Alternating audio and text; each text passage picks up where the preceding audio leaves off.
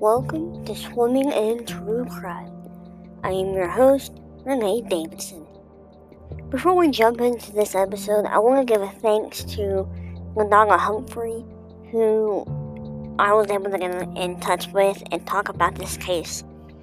I had spent a couple of days chatting with her through email just to get to know a little bit more about Miss Witt's case.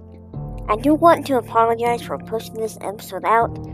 Um, some personal events happened, and I needed to step away due to my health. But alright, let's get moving and let's talk about Missy Witt.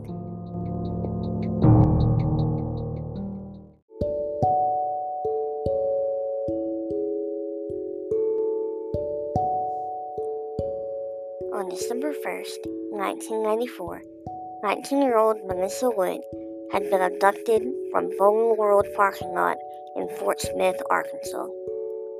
To close friends and family, she was known as Missy.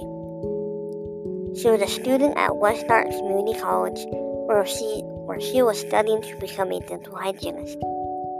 Westark is now known as the University of Arkansas, Fort Smith. She was working part-time at a local dentist office where she left around 5:45 p.m. on December 1st. She then went home to change into something more comfortable, and between 6:30 and 7 p.m., she arrived at Bowling World. She had planned on surprising her mother for dinner that night, and since they had an argument that morning. Since it was a Thursday, Missy occasionally met with her mother on the nights her mother bowled on the league. Unfortunately, Missy never made it inside to meet her mother. From the looks of it, the evidence that was found at the crime scene, it had appeared that Witt had struggled against her abductor. There was blood found next to her car, as well as her car keys. Over the next several weeks, friends, family, and the Fort Smith community passed close to 6,000 flyers. Everyone was determined to find Missy, and it led to investigators to interview hundreds of people, including sex offenders. Missy's body was found six weeks later, nude and lifeless. She was found in the Ozark National Forest near Turner's Bend by two hunters. To this day, the clothes that went wore when she was abducted never been found. And while I was talking to Miss Humphrey, I was talking to a couple of individuals who knew Missy personally.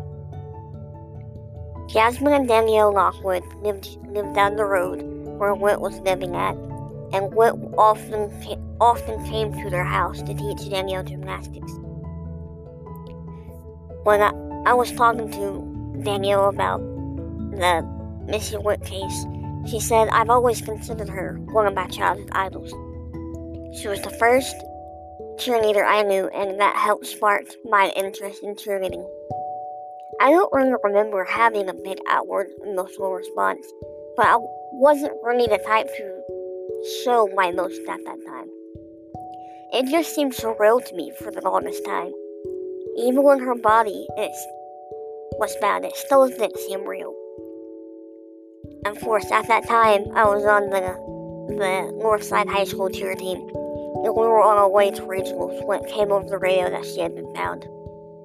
Again, like I stated earlier, it was just surreal and it's still hard, even though it's been 20 plus years later, it's still hard to comprehend this all, you know, with it being passed over.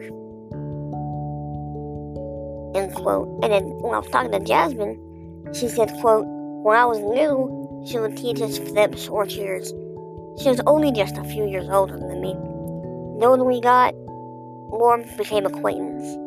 She was all she, she was always friendly with me and my sister. When she was found, I, I cried. And then when she went missing, I was scared and sad.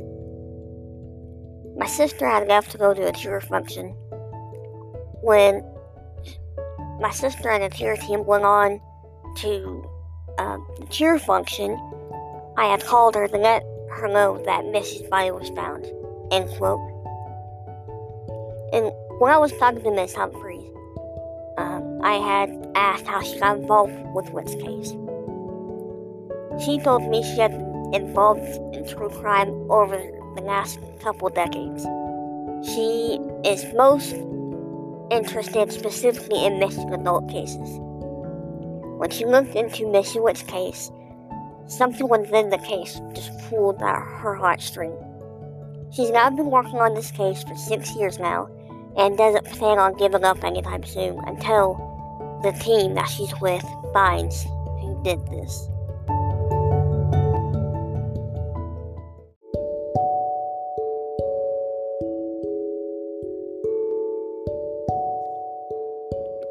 Today's episode really hit close to home with me.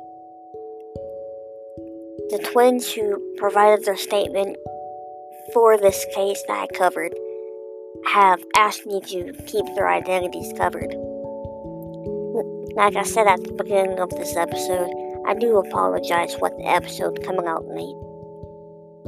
If you want, please leave a review on your favorite podcast app, and if you would like to suggest any cases, feel free to email me at swimmingintocrime at gmail.com.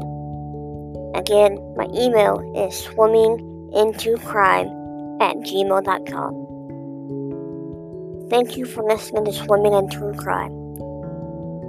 Take it easy, be safe, and I'll see y'all next time.